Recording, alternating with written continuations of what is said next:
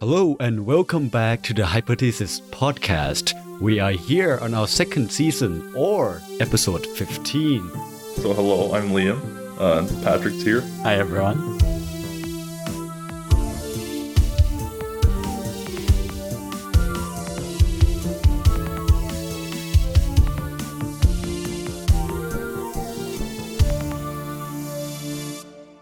We are back after a short, well, maybe a little long hiatus, around almost a month and a little bit.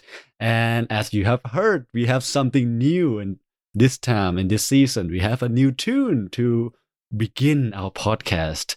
Nevertheless, today it's going to be a little, hopefully, different because, as you know, actually at the time recording, the Queen of England has passed away. So it has been a big change in a lot of people's life. And actually, Liam, our Liam, is in the UK.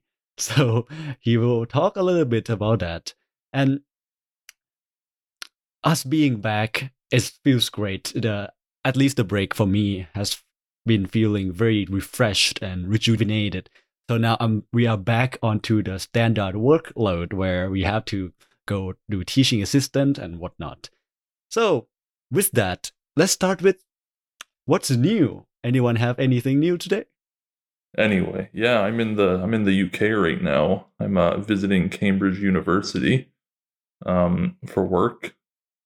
I'm I'm attending this weird conference program thing about well, it's not even a physics conference. It's a kind of mathematical asymptotics conference. Um, one guy that I'm publishing with and working with is helping run it, and he invited me down. And you know, I figured I'm uh, I can live in England for a month and not have to pay for it. Hell yeah! Well, I heard that you met Michael Berry, your deity, today. Oh yeah, so Michael Berry, um, famous physicist, not not like Einstein or Stephen Hawking level famous, but you know, in the physics community, most people know who he is. Um, primarily because he discovered this thing called the geometric phase or the Berry phase, as it's called sometimes now. But yeah, he was my supervisor's supervisor, so he's like my my grandfather supervisor, I guess. Um, and he's kind of a big deal. He's been knighted. He's Sir Michael Berry. Um, he's won. Oh, I forget what it's called, but there's this kind of. He hasn't won a Nobel Prize, but there's this version of the Nobel Prize. It's kind of like the meme Nobel Prize. Um, what's it called? Uh, I believe it's called the Ig Nobel Prize. Okay. Anyway, he he won that with somebody for levitating a frog in a super magnet or something. Um, but yeah, so he's done a he's a machine of a physicist. He's he's he's published like 500 600 papers in his lifetime. It's it's insane. But yeah, so I got to meet him today and talk to him with my supervisor and hear a talk from him. So it was all really cool. Yeah, I think uh, because the Nobel Prize from the the name Nobel, but uh, you know, the word noble, the opposite of that is ignoble. That's why they call it Ig Nobel Prize. Yeah, I guess it's Nobel or Nobel, but I, I feel like I always pronounce it wrong. Anyway. Uh, just in terms of updates of what we were up to over the break, I was in also a different country doing some field work in Costa Rica. So I was looking at collecting sensor data for temperature, uh, soil moisture, where we're able to measure the amount of water in soil, which is important, especially for measuring droughts and extended rain periods. So I was there for two weeks conducting some different in- sensor installations and repairs and climbing 100 foot high towers just uh, to extract some data about the wind and the environment of uh, different tropical dry forests in Costa Rica. Wait, you climbed some 100 foot towers? Yeah. So we have these very narrow towers, which are just a triangle of steel going up. And at the top of them, we have different wind sensors and carbon flux sensors that measure the amount of carbon dioxide. There are also some methane sensors. Usually they're solar powered, but yeah, they're typically around 30 to 40 meters high. when I was in reserve, they taught us that when we jump from the tower, as a part of our training, they said the optimal fear uh, height is actually 100 feet. So I think 33, 34 meters. So that's when you realize it's not uh, too short that that you know you will be fine, but it's not too tall that you will die anyways. So it's the optimal point where yeah, when you go down, it's gonna hurt. I know you guys have heard of that. I feel like you die anyway. That that's pretty high, but yeah, maybe I guess not all the time if you're lucky. I, I remember reading somewhere that I think the LD fifty, so the level where fifty percent of the population would die, humans in terms of falling, I think is forty feet. So if you were to fall from forty feet, you have a 50-50 chance. So I imagine that's a bit less, but still survivable from one hundred feet. Yeah, I think that I got it wrong. It's not I, yeah, it's not 30 meters, it's 30 or 40 feet, like, yeah, 10 meters also, because that's why I jumped off of. It doesn't feel like 30 meters. 30, 30 meters is like really high. yeah, I was, that's what I was thinking. I was like, I don't know, man, 30 meters is pretty high. Like, you might survive, but you'd have to hit some trees in a funny way, I guess. I can attest that it is pretty high. And even with a canopy that's about 10 meters above the the ground, it still feels high. But I was strapped in there, lots of safety equipment. We we don't take risks and no free climbing at all. So they get like uh, scientists who do it. I'm I'm surprised they didn't get any technician or engineer to just do those, you know, changing sensors and stuff instead. So, that's something uh, about fieldwork is it's good to get the scientists down there, and also it's expensive. So you want to use as much time as you can and use I guess, the least paid people that you can. So in this case, the flights were paid for and the accommodations were paid for, but we weren't actually paid to do it. Whereas the technicians can be, I've heard of $500, $600 an hour to have technicians doing the same thing that we're doing for free. So it's a cost effective thing. And you also want to give the students, aka me and some other students who were there, the experience of how the sensors work, where they are, and how the data is collected from them. Yeah, grad students are very cheap compared to like an actual technician or engineer. so I can see that. Um so that's interesting. However, this is the first episode of our new season. So do we have any kind of announcements or things we're going to do differently this season? I don't think there's that much we want to do differently, but maybe there is. I know something we're interested in doing this season is having more guests on. So last season we had one guest who was an excellent astronomer studying her master's in astronomy at Queen's University. You should go ahead and listen to that episode. However, we would like to have more guests on. We have people who have contacted us about being guests, but we're interested in really whatever topic that you might study in the sciences, since this is a mm-hmm. science podcast.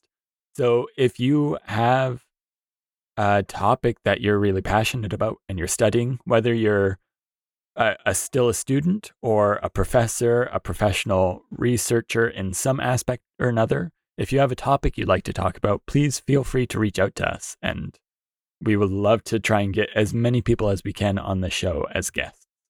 Yeah, one thing I am trying to do differently this season is to basically not be too technical. That's one of the feedback I got a lot where it's like, whoa, it's interesting. And then we start spouting physics stuff where, well, so it's for us, it sounds normal. But I think to the majority of people, they were like, well, what are these things? You know, but I feel like there's some scientific integrity we need to keep to make sure everything is accurate, but we'll also try to be more uh, in, in inclusive. Yeah, when when we went into this, we we never really had a set level of kind of um I don't want to say skill, but but knowledge that you needed to understand. We kind of just went in and said we'll talk about it however we feel like, and I think we always try and aim and keep it simple, but sometimes we get into like the more hardcore science of the situation, and it, it's a good thing. I'm I'm not going to stop doing that, but maybe maybe I need to spend more time on the maybe we should spend more time on the kind of the basics of it before we talk about anything more complicated. Yeah, uh, I think it's always good to look things up, especially if you don't understand them. So if you happen to hear something that you don't really understand or don't know about, really look there's plenty of material that you can look it up, even just searching the term into Google and diving down that rabbit hole. But if you want some of the information that we're going off of, because sometimes we reference documents or different articles, papers, books that we use to gain this knowledge in the first place, you can send us an email as well and we'll try and get back to you with references. And again, this is uh, a science podcast, so it's always good to ask questions. So if you, the listener, has questions, then I'm, I'm sure all three of us are more than happy to try our best to answer them. Yeah, a lot of the stuff is like publicly like so there's there's some things we talk about which are very research focused or they're from like a publication in a certain journal and that's that's definitely a lot harder to kind of find if you don't know where to look and you don't have the kind of access to it through some university. So those are I cannot yeah, that's definitely a harder thing to reach and asking us about that might be a good idea. But a good chunk, well, at least me, a good chunk of the stuff I talk about is publicly available, and just like half of the information I get from Wiki, even which maybe isn't a good source to do it from. But like for example, I'm going to be telling a story later this episode, and I got all of that information from Wikipedia because it, it, it's in the Wikipedia, right? So you can you can double check these things. Um, but yes, I agree, Patrick. All right, I think we're gonna move on a little bit, but before that, um, Pheely, what were you up to during the during our little break? You said you were you were refreshed and rejuvenated, but what what did you get up to? That's literally what I was gonna say. oh, okay. That's that's literally. Um, so I didn't get to go to Costa Rica. I did not get to go to England. I didn't get to go anywhere outside of Canada. So I'm just hanging.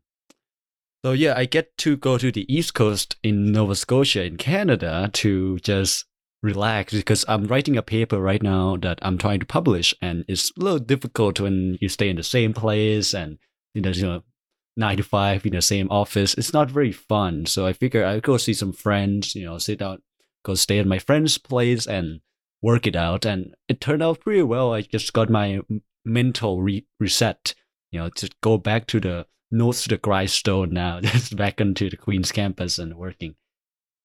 So as it's been great. Nevertheless, so this main topic today is about fire. the reason I chose this because I was listening to music. It's called Fire, and this past week, uh, as I mentioned before, the Queen Elizabeth II passed away, and that's a big change. And fire historically has been represented change all these times. So if you think of the ancient Greek, fire basically a symbol of change um, Heraclitus, one of the early philosophers, I think like 600 BCE, and he even described the world as the everlasting fire. Because back in the days, you, you heard of the elements, earth, water, air, fire. So people think of, well, what that's what the world's made of. You know, there are elements that the world's everything, all the material in the world was made of. But Heraclitus doesn't like that because he uh, noticed that the only constant that is, you know, uh, is constant in the world and is the change itself because all things are incon- inconstant and changeable. One thing transformed to another, you know, as a cycle in the material. But the only thing that doesn't change or is inconstant is the process of change itself. And what is changing all the time?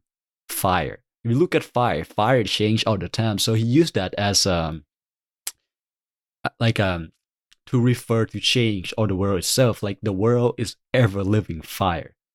So fire was basically have been thought as change for the longest time. Or other things, you know, a lot of uh, early philosophers have these metaphors using fire. If you think of Plato or uh, working on Socrates stuff, in the allegory of the cave, the fire is used as the light source to make the shadows that we see. So, in particular, those fire represent the doctrine that that teaches, um, that is taught to the people at the time or at certain place that, you know, provide knowledge structure to, uh, to mankind. And when you talk about knowledge, the topic of fire also comes up. If you remember the Greek mythology, when man or human um, become basically intellect. So it's come from the, the deity Prometheus that seizes the fire from the gods that give to mankind. So fire also signify knowledge. So you might have heard of the term divine spark. If you think of spark, what is spark? Spark is basically literally like a, an ability to create fire. So fire has been think historically as you know change has human knowledge as something that that create basically all the knowledge of mankind is fire. But since we are pretty much a science podcast, we're gonna talk more about how it's related to science because fire, as scientists know it, have a very di- different descriptions to what I have just said. So maybe leaning into what Patrick has been doing, I want to talk a bit about fire and life. Because fire in in the forest, fires are actually crucial in maintaining healthy forests. I think in the popular belief in the modern world that oh forest fires are bad, that's not historically has been thought of. If you look at the the native indigenous population, you know, there are controlled burns to keep regulate fires or regulate um, the health of the, the forest. And if you look, actually, you can Google the fire map, the forest fire map of the world uh, because they can use satellite or remote sensing to see where's fire. In any big forest, there are fire, small fires everywhere. And if you think about fire, it actually burns down, create those coal, create you know charcoal, create carbon carbonized material in in the forest. Yeah, it's interesting, I guess, the power of fire, because we always say that fire cleanses, and in this case, it kind of does, but also resets things. So, this is something I worked on uh, while working with the government, partially, is actually mapping fires, uh, as you mentioned, using remote sensing techniques. So, every year we produce a giant fire map showing which areas have burned, how how large those areas are, what was involved with the burn, those types of things. So as someone who's currently living in Alberta, forest fires are a major aspect of life here, especially in the summer. Right now in Edmonton, at least this past weekend, it was smoky from forest fires in BC and Alberta, where it, it, it looks, it's a smog. It's smoke that's producing a haze over the city where you can barely see for a couple kilometers, keeping in mind that it's very flat here. But fires are also very interesting to see in forests because they have a lot of different causes. So anything from a lightning strike to a very hot exhaust on some sort of all terrain vehicle. Anything can spark a fire depending on the dryness of the conditions. And the thing is, is as we're seeing the earth warm up, we're seeing more drier conditions, so more fires. However, because we're trying to actively fight fires, uh, so we have whole sections of government in Canada dedicated to fighting fires, we're also creating better opportunities for fires to happen.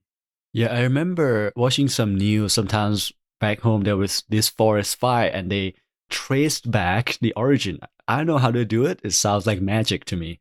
But they trace out origin to some tourist cigarette. Just they just you know I snap out cigarettes on on the ground and it, you know over time I think somehow it sparked and became a big forest fire. So I think there was a movement I think decades ago that tried to ban or like put out awareness on don't create sparks in forests yeah, it's funny how that happens, how one tiny little spark or cigarette can cause so much devastation. And one other thing I find really interesting about fire is like it's again, we've had an episode where we talked about water and stuff. Like it, fire is super common. It's you have a campfire, you have fire in a barbecue, you have a match or a lighter, you know, forest fires, a whole bunch of things. It was like back in the cave person days, if you created fire, you were a god kind of thing. Um, it, it, it, but it's also one of those topics. And as a physicist, I, I look at things and I say, "Ooh, I wonder what causes that." But for some reason, my entire life, I've never really wondered about fire until you brought it up. I don't know why I didn't. I think I just accepted fire was a thing, but like I have no idea really what even causes it. I, I know it must be some kind of I mean it's some kind of reaction that emits light on the visible spectrum because we can see it, but other than that I have no idea kind of thing. Like at least on a fundamental level. Yeah, it's interesting to think about fire fundamentally because it does impact all of us and it's impacted the history of humans. It, it said that fire is what allowed us to grow and progress and evolve as a human species because we could cook food and make it safer to consume raw foods. But I, yeah, looking at the basis of what fire is, I, I think we should just explore that. Yeah, that's why I think the next part, before we get the next, the next part is gonna be more on the physics of fire. So now I think while we're on the topic of life and fire, I mean, um, I remember learning biology back in the early days. I was like really young. That there was a postulate on on how life was created in the first place, like the first ever life life form on Earth. And it was postulated that there was this a lot of lightning that happened over the ocean and that create a potential difference that somehow maybe a little bit ionized or create a potential difference in the sea water that allow these organic material to form or like those organic material to bind together and sounds like sorcery again but we don't really know what happened at the early stage of life. I, maybe we now have better idea, but I'm not sure. Mm. I, but I feel like lightning and and those kind of high voltage, it's kind of almost required. If you see those sci-fi, you know, Frankenstein, they already always have like this big battery where you had hooked to the corpses. Yeah, just a side note with that, there was an experiment that someone did where they essentially just took a whole bunch of amino acids, put them in a sterilized air quotes container, and then were able to produce living organism. Turns out that the it wasn't properly sterilized, but uh, they were essentially trying to replicate the conditions of how life started. But going back to fire and lightning specifically, I think it's important to specify that lightning is not fire. So they, they're similar in terms of their composition and but they are two very different things. Just I, I know a lot of people say, oh, lightning is a type of fire, but just to specify that it's not. Yeah, I'll mention later, but the lightning actually create, I think, true plasma, but fire, some flames, most flames you see are not plasmas. I think I'm gonna comment on what Liam said before that you know we have seen fire all our life, but maybe like I was, I liked studying about fire, learning about fire. But what I find a little different is that you know there's like a channel in North America, maybe in Europe too, that in the Western world dedicated to fireplace. To me, that's ridiculous. I was like, why do we turn on TV to watch fireplace 24 7? But fire is mesmerizing. You know, if you have a campfire or have a bonfire, you can just look at it. You know, like people, what do people do at bonfire? They look at the fire. Marshmallows. because is this um, mesmerizing effect. Maybe it's historical. Maybe there's something that instinctual that draw us to the fire. If you think of insects, they fly into the fire and die. and that's not very fit internal evolution, right? Fitness. That's not very good for the species. They just run and die into the fire. But it is something, isn't it? Yeah, it's really incredible the type of patterns that appear in fire fire and we can attribute that to turbulence which We we may have to spend an entire episode talking about turbulence and flow and fluids and all that stuff. Although we do have our resident fluid turbulence black hole expert here, uh, we we may have to oh, dedicate an entire episode just to turbulence because it is. I, I believe several very famous physicists have said that turbulence is the hardest problem in physics. So it's cool, but it's complicated. Yeah, turbulence is a rough one because the Navier Navier Stokes equations. But and anyway, we can. That's another thing. But yeah, that's why you see those little. That's why the fire kind of curls and spins, and you see smoke spinning and the, the turbulence. Turbulence causes spinning. But so so back to the problem at hand. W- what the heck is fire? Please inform me. So yeah, I think in physics, we think of state of matter as, as solid, liquid, and gas. And we think of fire. Fire doesn't really fit, doesn't it? Like, well, is, is it a solid? It doesn't feel like a solid. Is it a liquid? Um, probably not. Is it gas? Well, it kind of looks kind of like gas, but it doesn't feel like it's gas. So people would come up with this new state of matter called plasma and plasma is basically charged ions that are free to move around. So it kind of makes some sense if it's hot enough, so it have enough energy in the atom. You know, the electrons that are circulating the atom will have enough energy to escape it and become free. So when it's all most of it are free, then they just call it plasma. However, the, the actual flames are not plasma because it has to be very hot for for it to have enough enough ions to be plasma because actually there has a criteria which I think we all have heard about Debye length and we will talk a little bit about that later. Liam should know more because I'm going to mention the keyword that he will oh, be God. excited about.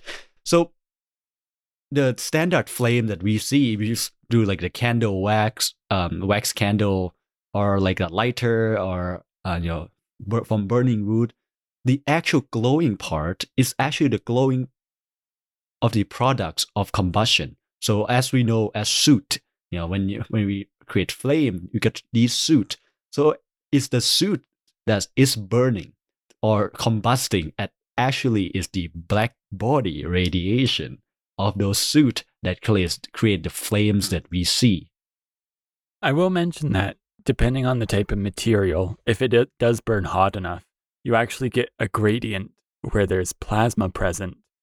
Uh, so that tends to be bluer. So, not necessarily for all candles, but for some types of lighters or other gas torches, you can actually see like this blue close to the source of the flame. And then as it moves out, it gets whiter and then that yellow, nice fire color. So you can actually have a mixture of this very hot soot and also a plasma in the flame. It just depends on, again, how hot the source is. Yeah, and Liam will know more about the black body radiation stuff. So black body radi- radiation basically just means like anything that have temperature would emit some kind of electromagnetic wave, or as we know, it's light. So if it's hot enough, it uh, emits different wavelengths. For example, wax candle has a burn temperature at maximum of 1500 Celsius. And that's that sounds like a lot, right? But it's very low for plasma. So not as many ions would come out. Uh, and humans, we are smart. We come up with some mixtures of acetylene, which can burn up to 3100 Celsius. And that's enough energy to create a lot of ions. And but then there's the thing, like, well, how do you classify plasma? Like what how can you say that this is plasma and this is not? Right? How much how many ions have to be free to have to be plasma. So the criteria plasma boils down to the what we call Debye length. Debye is a physicist, and he came up when with a way to represent the basically when it transition between be um, particle be, behaving as individual particles and as a collective plasma because plasma behavior is slightly different. It has this electromagnetic shielding, sorry, electrostatic shielding, which is um, kind of hard to explain, isn't it? it's basically an equilibrium between electric potential and thermal energy.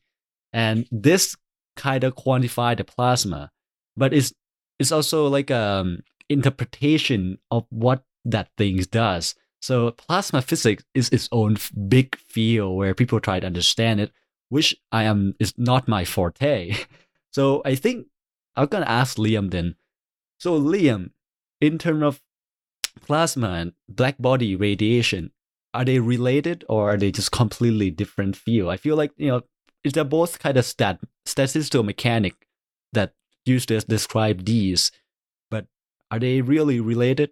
Well, I'm to start off by saying I know almost nothing about plasma. Um, I even thinking about plasma, as you say, all the electrons kind of get enough energy that they're free from their their nuclei.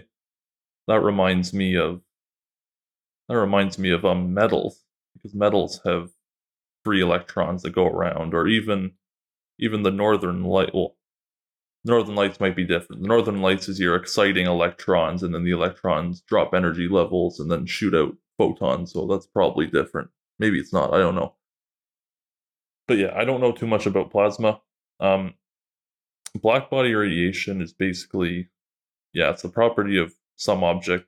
Objects emit radiation to go into thermal equilibrium. So when you turn your stove, like stove top on, if it gets really hot, it'll start glowing red. Now, there's there's it's not a light. It, it's well, it is a light source. It's a black body radiation source, but it's not like a light bulb or anything, right? What ends up happening is that it's so hot that in order to be to go into thermal equilibrium with its environment, it'll emit out radiation, black body radiation. And if something's a very good at emitting radiation, it's also very good at absorbing radiation. As for a fire, I I mean, I don't really know like how that comes into play there. I mean, yeah, it makes sense that it does, but so, so how do it work again? How does this how is a fire a black body? Well, the suit lit up, all right, and it emits lights because it's got hot enough and it creates black body radiation off the suit. The suit? And those suit, yeah, those the flame you see are combusting suit. Oh, oh, like soot. Right, right, right. Yeah, S O O T. Yeah, yeah. So, yeah, so I can see that being of black bodies that it's gotten so hot that in order to, it's much hotter than its environment, so it emits out thermal radiation like every, everything does, right? Like humans, humans, if you look at them with an infrared camera, they emit out infrared radiation. Humans are glowing, which is very, very thankful we only see in the visible spectrum because if we saw in the infrared spectrum, you'd never be able to sleep at night because you'd be glowing. Um, yeah, so as for a fire, that that's exactly why you see a fire. Blue fire is hotter than red fire, is because like the more blue black body radiation is, the more higher energy it is. Yeah, I think when it combusts too, right? The the suit basically almost became like I would I don't want to say gas, but it just basically the why the, that's why fire are bigger than look at the match. The head of the match is tiny, but the flame compared to the head of the match is relatively big, right? Because I think the the suit uh, that's how I pronounce it the suit that that comes out maybe maybe just spread out. Uh, I I think it might be important to just talk about combustion itself, yeah. which is a, a, a chemical process. So there are a lot of different ways in which combustion can occur, and it's classified as a chemical reaction.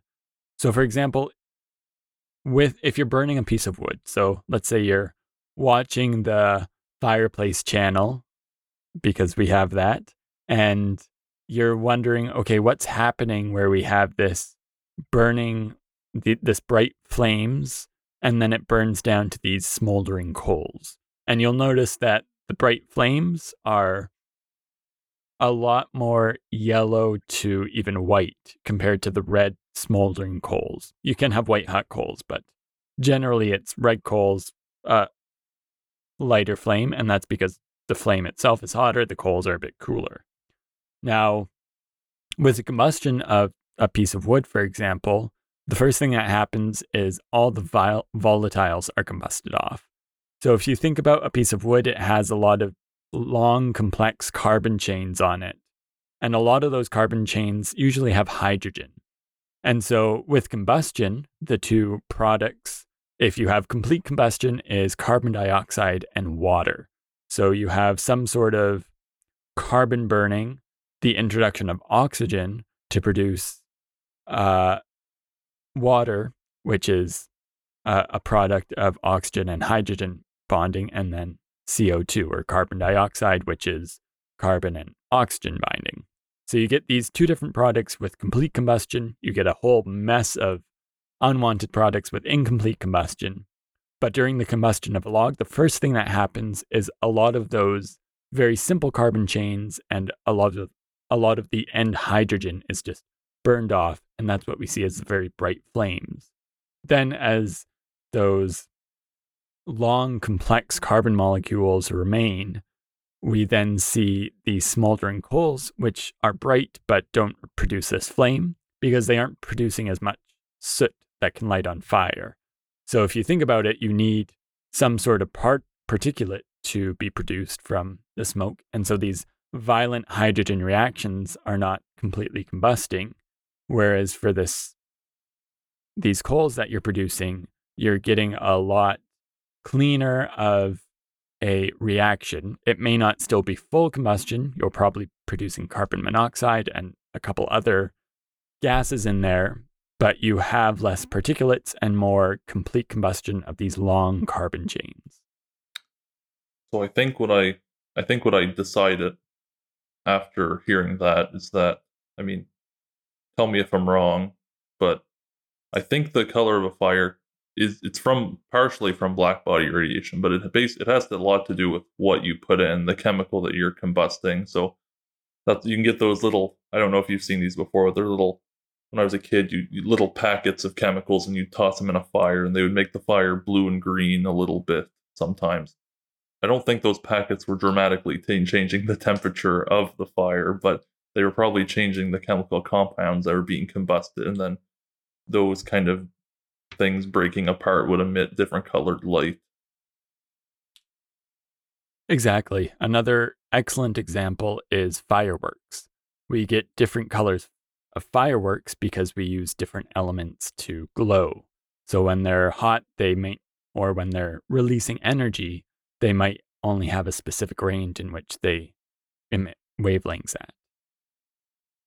One thing that definitely is black body radiation is after your if you have a campfire in your backyard and it dies down and hours later you come out and the kind of smoldering pieces of wood are still glowing red that's black body radiation 100% or maybe now i'm doubting myself but i'm, I'm 99% sure that is.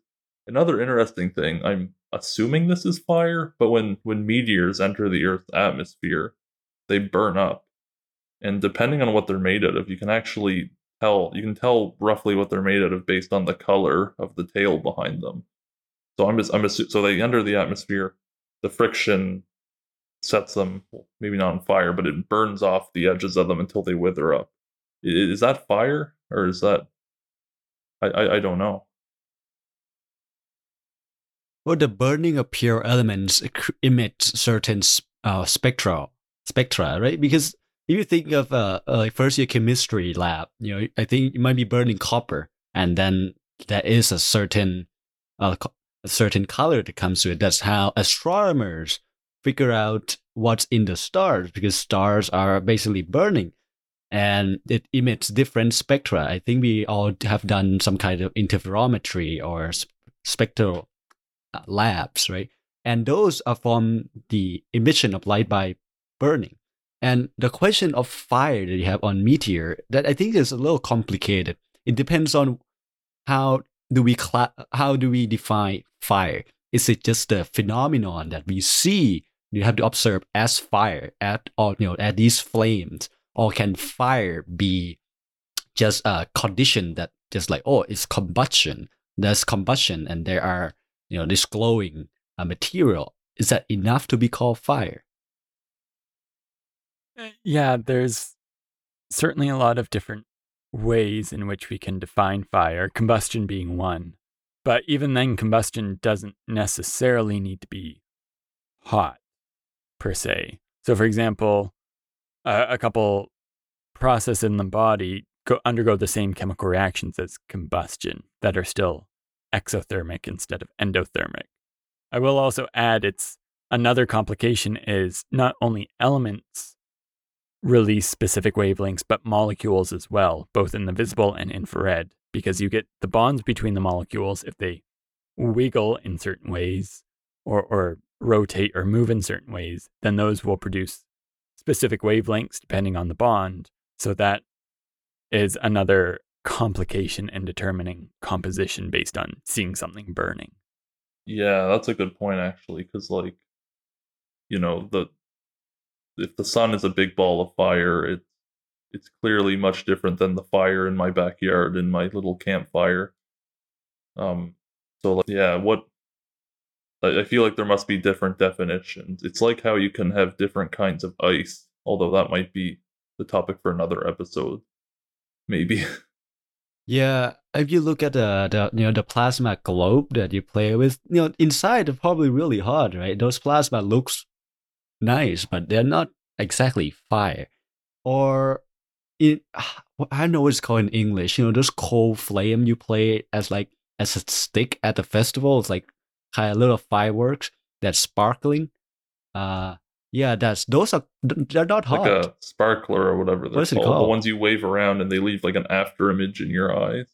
Yeah, yeah, those ones are not hot either, right? I mean, if you think of about fire, you shouldn't do that close to your hand, but apparently it's not that hot, but we still consider them sparks and there are people who perform by like, you know, swinging fire around and those are fascinating. But they're probably very hot.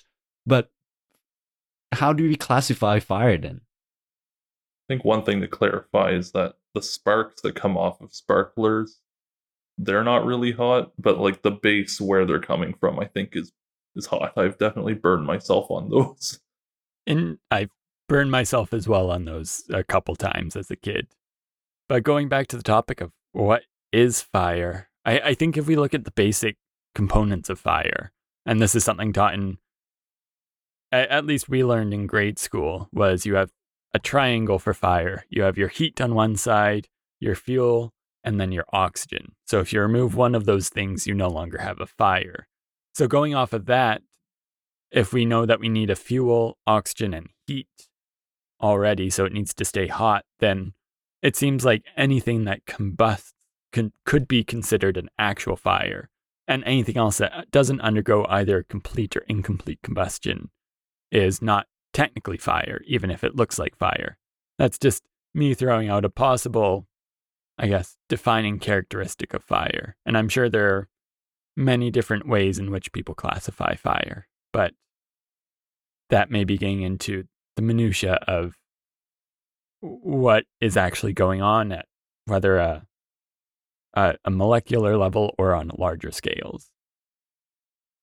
One thing that fascinated me is was that you know there are a lot of theories that we have known for many many years, right? You know, but fire, the black body radiation is relatively new theory. It, it's probably past hundred or so years, right? If you think of astronomy and stuff, it's been around for thousands of years. People have been looking at stars, but if you you know what black body radiation radiation covers is also the stars you know fire is such a um, uh, overarching area that's actually what i really like about statistical mechanics is is I like I, I always say it's not a requirement of nature, but it's a preferred configuration of nature. It's like you don't have to create fire, you don't have to uh, the particles don't have to behave that way. But but if you do it that way, something nice happens. And I think a lot of these statistical physics comes into that black body radiation, I think you can probably derive it some from quantum mechanics. Um, but so so can StatMech. so I think in terms of fire, it's such a fascinating topic. We might have to revisit it when when we pop when we know more about it, or maybe some new research on fire. But I don't think that that many people really researching flames or fire itself.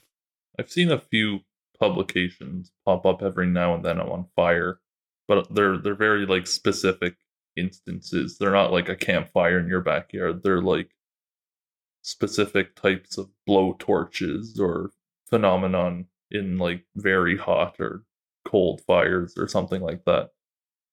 Well, I think that's an excellent place to end our conversation on fire because again, this is a science podcast. We don't always have many all the answers and that's the thing about science is we're always trying to search for the answers. So again, if you would like to talk about fire, have questions about fire, you can contribute to the conversation. You can send us an email. You can make suggestions for future topics. But we always encourage you to go and do some research yourself and maybe you'll figure out a, a full definition for fire. And if you want to reach us, the best place to reach us is a couple different methods. The first one is our email. So it's at it's hyperthesispodcast at gmail.com. You can send us an email with comments, questions, queries, concerns, uh, or, or really just anything. And especially if you are a researcher or some sort of scientist in a field, please reach out to us and we would love to have you on the podcast. Another way you can reach us is we are at the Hyperthesis on Instagram. So we'll post updates about when we'll be posting episodes. We have fun little memes and other pictures. Uh, the f- last picture that we posted is a picture of the three of us from a, a few years ago. So go ahead and check that out and give us a follow. You can also find us on really any podcasting service that you may use. We're on Apple Podcast, Amazon Podcast, Google Podcast. We're based on Anchor FM, and we can be found at anchor.fm slash hyperthesis. And really, we're found wherever you get your podcasts. So feel free to leave a review if possible. We love getting feedback for a podcast, and we are always looking to improve. So whether you're using Apple Podcast or Google or what have you, leave a review, let us know how we're doing, and give us a listen. Share us with your friends, family, and even people you don't know. Now, to wrap up the episode, we have a lovely story from Liam, who will be talking about uh, someone who's, I think, influenced all of us in some way or another. And Liam is very fortunate to, I guess, make a pilgrimage to this person's longtime home. So take us away, Liam. Yes. So I have a the story of a uh, certain Stephen William Hawking. You may or may not have heard of him. Um, probably you have.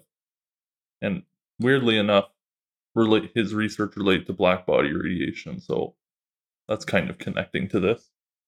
Yeah, so I'm I'm in the UK right now in England, and I'm visiting Cambridge University. Um, and this was actually where Stephen Hawking was a professor at, a professor at. So Stephen William Hawking, uh, born in 1942 and unfortunately died in 2018, was an English theoretical physicist, cosmologist, and a writer, um, among other things. He was also quite the comedian. Um, so in the phys- physics community, he became famous for something that I actually my research is very much based around. Um, was that the prediction that black holes aren't actually as black as we think they are. We originally thought black holes could only absorb, um, and they would never ever vanish. They were these kind of eternal things that existed in the universe. That was according to the theory of general relativity. Um, but Hawking actually predicted that they can evaporate eventually. Um, they can emit thermal radiation as if they were a black body with some temperature, just like our little glowing embers in the fire. Um, and in the modern world, and also among physicists, he became um, famous as kind of the paralyzed physicist. So he had um, ALS, a motor function disease, that left him very much paralyzed. So he had to talk through kind of a an older text speech program. So if I, I won't try and replicate it, but you've definitely if you hear this certain text to um to voice kind of speech thing, his specific one, you're like, oh, that's Stephen Hawking because he, he kind of he trade well, not that he trademarked it, but it became his voice. I don't know about you, but whenever I hear it, I immediately think Stephen Hawking. Um, and he also had to he couldn't walk or move, so he had to travel around in a little motorized chair that he that he was able to steer. So he he's made all kinds of appearances. He's appeared in T. He, he's like Einstein actually. He's one of the few celebrity physicists that's um existed in in the world. He's appeared in TVs and video games and movies. He actually has his own movie about him um, called The Theory of Everything, which was a I don't remember all the details, but I remember liking the movie when I saw it when it came out. So, what is his story? So, Hawking, he was born in Oxford into a family of physicians, um, and he had two younger sisters and a younger brother. And during his younger years, so like, I don't know, elementary school, that kind of um, elementary school, middle school, he wasn't that successful academically, but he he did show promise. He was kind of one of those didn't do too well in class kids, but was weirdly smart whenever he put his mind to something. Um, one of his mathematics teachers actually inspired him um, to pursue science because they actually him and the teacher uh, built a working computer together out of scrap parts and circuit boards from scratch. So that's pretty impressive his father didn't want him to pursue science. Well, not in the way he wanted to. He wanted him to study medicine um, at a post secondary school so that he could have a good job and make money. He didn't think that studying physics and chemistry would be a good thing to do. He didn't think there was any jobs in that field. Um, however, Hawking pursued that route anyway. And he began he he began his undergraduate degree at the University of Oxford in 1959 at the age of 17. So during the first 18 or so months of his program, he was actually quite bored and lonely. Um, he he claimed that he found the the academic work way too easy. Um, which fair enough. He was pretty smart fellow. Um, but during his second year, he actually second and third year of his undergrad, he he changed he decided, um, quoting one of his physics tutors, he decided to make an effort to become one of the boys. Um, so he he he kind of developed into a popular student amongst his classmates. He he joined clubs. He became interested in classical music and science fiction, and he was known to be quite funny. He was a bit of a, a comedian, as I said. So he he took like a he he really kind of got into the swing of his undergraduate degree in studying physics and chemistry. Um, one problem, however, is that he had very bad study habits, and you, you hear this a lot from very very intelligent people, like kind of you know the genius level people. Um, are that I mean, I don't know if he was an actual genius, but he's very smart. Is that they're not great at studying. They kind of do things their way, and they don't like to do it other people's way. So during his undergraduate program, um, he he was completing it, and he att- he planned to attend Cambridge um, for his graduate studies. Um, but his condition of acceptance to Cambridge was that he had to get graduate his undergraduate program with first class honors, and he actually didn't end up getting it. He got like somewhere in between second and first class, so he had to take an oral exam with his um, committee in order to convince them to push him up to first class so that he'd be able to attend and he he was able to do so. He was a pretty witty and sociable fellow, so he he got accepted into Cambridge for graduate studies, where he was focusing on astronomy and cosmology. During the first year as a PhD student, um, he he actually found it difficult. So I, I don't know how it, for for us we kind of found our supervisors, but there's some univ- before we showed up um, but some universities, and especially back in the day, you'd kind of show up and then they'd sort out who you were working for. So he wanted to work for kind of the, I don't want to say famous, but a very well respected and noted astronomer named Fred Hoyle. Um, but he actually ended up having um, his supervisor that was assigned to him was Dennis William um, Sciama. I'm sorry if I'm pronouncing that wrong. Who's actually nowadays thought of one of the fathers of modern uh, cosmology. Excuse me. So he was he was upset about this because he thought that the mathematics of general relativity and cosmology would be far too difficult and beyond kind of his undergraduate training, which is it's a fair assumption. Cosmology, Einstein summation notation, that stuff very confusing if you're not used to it. Um but he he he pressed on and he made something out of it as we know today. However, in 1967, he was diagnosed with early onset, uh, slow progressing form of ALS. So up until this point, he was able to walk, he was able to talk, able to do the do the do, but he he got it essentially, and he was told that he'd only have a few years at most to live. Um, and over and over time, he'd become fully paralyzed, and rightly so. He fell into a deep depression um, because of this and very much had to deal with his mental health because of that. Um, his doctors advised him to continue um, his studies, and his supervisor, um, Dennis, was actually a huge support for him and convinced him to continue working, even though he had developed um, ALS. So, he, uh, when he first was diagnosed, he could still walk. He just had difficulty. He he had he needed supports to walk, and his speech was very hard to understand. He lost kind of the ability to talk coherently. Um, and he, actually, though, even though he struggled with this, he de- started developing a reputation of brilliance and brashness within his department because he would publicly challenge the work of his colleagues and professors at that.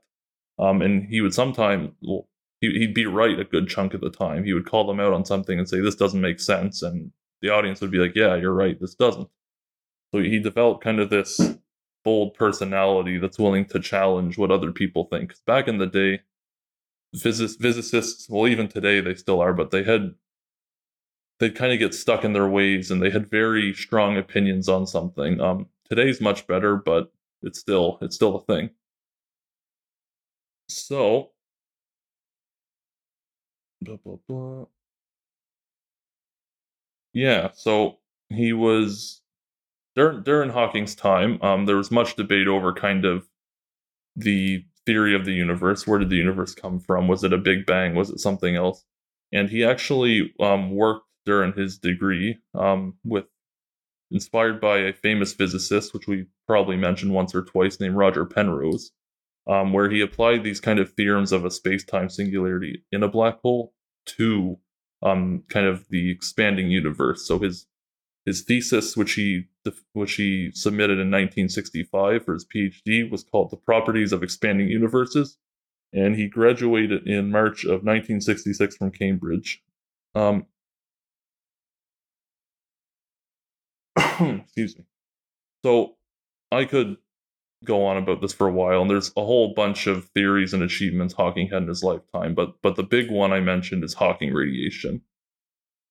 So Hawking predicted that he, looked at black holes and he realized there must be some because of these huge gravitational effects in the vacuum of space. There must be some kind of um the, the quantum fields that permeate the vacuum must be coupled to this intense gravity in some way, and he performed an approximate calculation of quantum field theory and curved spacetime, and he derived that black holes, the the perfect black body, also emit radiation. They also they emit thermal radiation, just like your kind of oven top does when it gets hot. And this was kind of one of the first calculations that had ever been done that combined kind of quantum field theory and curved space time um, kind of can, can, can combine quantum mechanics and gravity. We don't have a theory of quantum gravity today, but it was one of the beginnings. It, it, led to a whole area of research, and even today, like I'm still researching his stuff, and I know tons of people who do. So it opened up all kinds of avenues, and it created more problems as well, like the information loss paradox, which is something Hawking worked on until he died, and hasn't been completely solved yet. Um, but I'll, but I'll, but I won't talk about that today. So what's really motivational to me is that Hawking did all of this with he did this with the help with a lot of his friends, even his own little personal entourage. Because as he got older, his ALS got worse, and at first he was able to type with his hands and steer with his hands, but eventually he lost even that, and he had to use a single. I, I don't know the details of the setup, but he he had to use kind of a cheek muscle to type or steer himself around. Um, he, he had it hooked up to his computer on his chair, and I I don't really know how that worked, but it goes to show that his his disease definitely got worse, and he had his own little entourage of people, um, nurses and help uh, staff that would follow him around and make sure that he could he was all right and help him stay clean and all that jazz. Um, but he was able to make all these amazing theories and predictions and do all this great physics, which a lot of it I haven't talked about, all while being completely paralyzed. Um, so he, he's written a lot of books about that. He's an author. Um, very motivational. He's one of my favorite physicists of all time. I have extreme respect for him, and aside from the fact that they told him, like he, they told him he had two years to live at most, and he beat that. He lived until he was seventy six. So, a very, very famous celebrity physicist who actually made huge contributions to his field.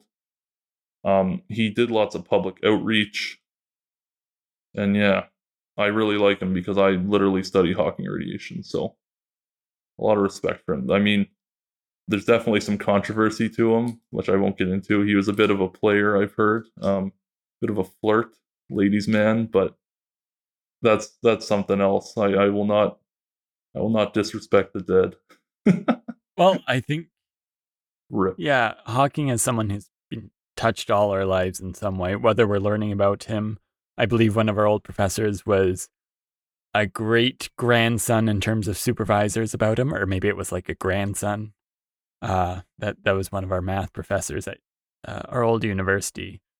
But I also want to mention that on one of our first original radio shows, long before we had the podcast, but we had a discussion about Stephen Hawking. This was right after he passed away, and so we talked about his life and his work. And so maybe that's something we can touch on again someday is talking about his work and just delving into that itself because he has a lot of interesting research and ideas that are were world changing at that point and are still having rippling effects today on how we see particularly black holes but also the universe. Yeah, perhaps we should do some cornerstone scientists meth um, episodes on that. But I think this is a good place to stop. Thank you, Liam, for the enlightening story. And with that, I will see you guys next week. Thank you for listening. Take care. Bye, everyone. See ya.